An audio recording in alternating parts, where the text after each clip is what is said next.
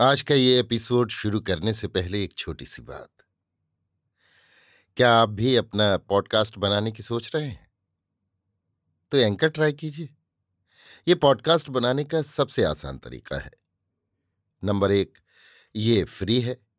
Number दो, इसमें कई सारे ऐसे टूल्स हैं जो आपको अपने फ़ोन और कंप्यूटर पर रिकॉर्ड और एडिट करने की फैसिलिटी देते हैं। नंबर तीन आप अपने पॉडकास्ट को डिस्ट्रीब्यूट भी कर सकते हैं, जिससे इसे स्पॉटिफाई और दूसरे प्लेटफॉर्म पर सुना जा सके। तो डाउनलोड कीजिए फ्री एंकर ऐप या विज़िट कीजिए एंकर डॉट एफ़ पर अपना पॉडकास्ट स्टार्ट करने के लिए। ये तो थी एक छोटी सी जानकारी, और अब शुरू करते हैं एपिसोड का सिलसिला। तो आज के एपिसोड में लीजिए सुनिए आचार्य चतुर्सेन शास्त्री के लिखे उपन्यास, गोली के तेरहवें भाग, राजमहल में को मेरी यानी समीर गोस्वामी की आवाज़ में। राजधानी की बात मैं क्या कहूँ? वहाँ के तो सब ठाठ ही निराले थे। कभी न देखी, कभी न सुनी बातें मेरे देखने सुनने में आईं। मेरी छोटी सी बुद्धि, मेरा नन्हा सा दिल, भला उन सबको अपने में कहाँ समेट सकता था? सारा नगर हमारी अवाई में सजाया गया था। बंदनवार तोरण, ध्वजा पताका और रंग बिरंगे द्वार।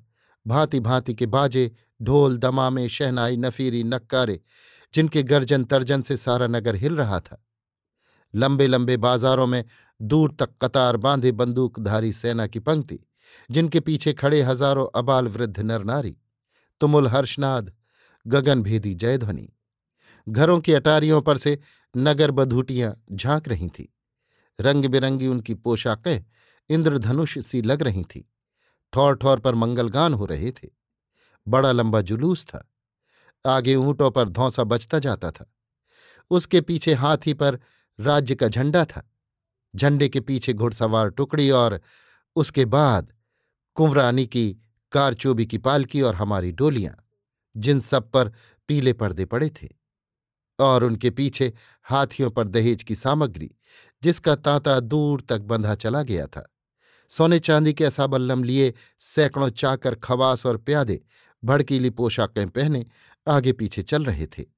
अनेक सिपाही बरकंदाज घोड़ा कुदाते आगे पीछे दौड़कर इंतज़ाम कर रहे थे। हमारी सवारी बढ़ी चली जा रही थी। राजमहल की डोढ़ियों की ओर चारों ओर नरमुंड ही नरमुंड नज़र आ रहे थे। मेरा कलेजा मुँह को आ रहा था। रह रहकर मुझे ऐसा प्रतीत हो रहा था जैसे ये सब मेरे ही लिए हो रहा हो। क्षण क्षण में मैं भूल जाती थी कि ब्याह मेरा नहीं, कुंवरी का हुआ है और मैं दहेज में दी हुई एक गोली हूँ, चाकर हूँ। सबके ऊपर एक बात मेरे मन में जमकर आ बैठती थी, वो ये कि मैं तो ठाकुर की बेटी हूँ, गोले चाकर की बेटी नहीं और मेरी माँ रानी ना सही पर्दायत तो सरदार की है, अतः मेरी इज़्ज़त भी कुछ कम नहीं। हाय री इज़्ज़त। ड्योड़ियों में सवारी घुसी।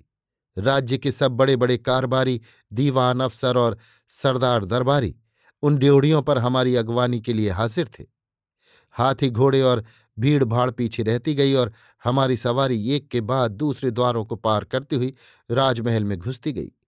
ढोल दमा में भी सब पीछे रह गए। अब एक बड़े महल के प्रशस्त आँगन में हमारी सवारियाँ उतारी गईं। चारों ओर कनातें खड़ी करके पर्दा किया गया।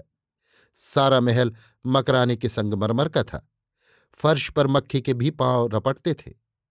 जब मैंने सीढ़ियों पर डोली से निकलकर कदम रखा, तब मैं आपे में न थी।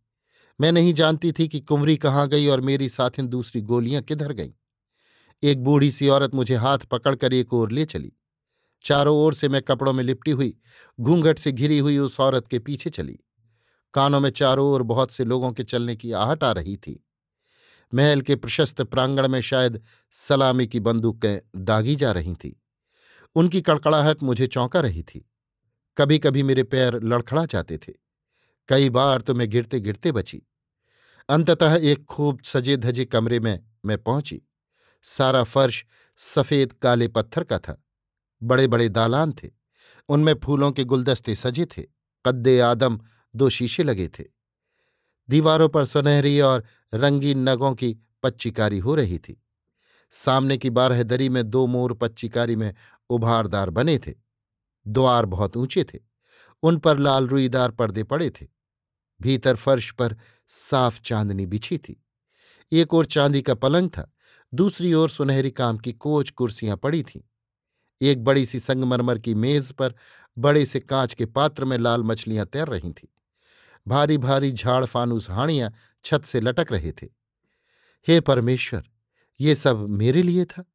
केवल मेरे लिए? मेरा घर?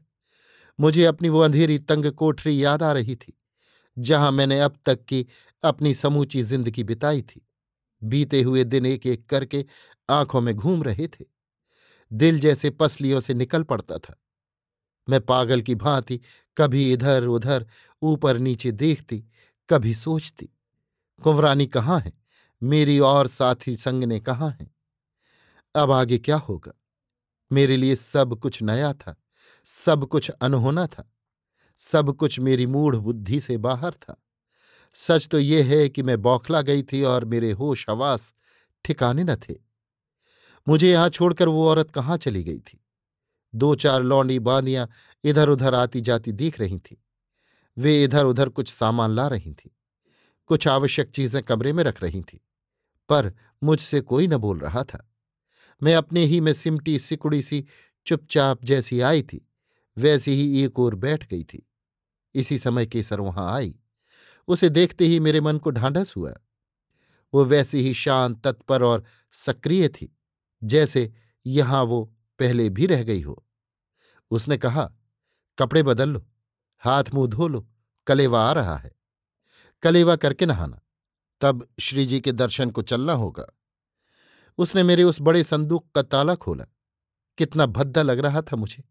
वहाँ वो मेरा संदूक और उसमें रखी हुई वे सब चीज़ें, जो मैं कभी बड़े चाव और यत्न से देखती रखती थी। आज मुझे कितनी तुच्छ और भद्दी लग रही थी। कपड़े बदलकर मैंने कुछ खाया, फिर स्नान करने गई। गुसल खाना मेरी उस कोठरी से भी बड़ा था।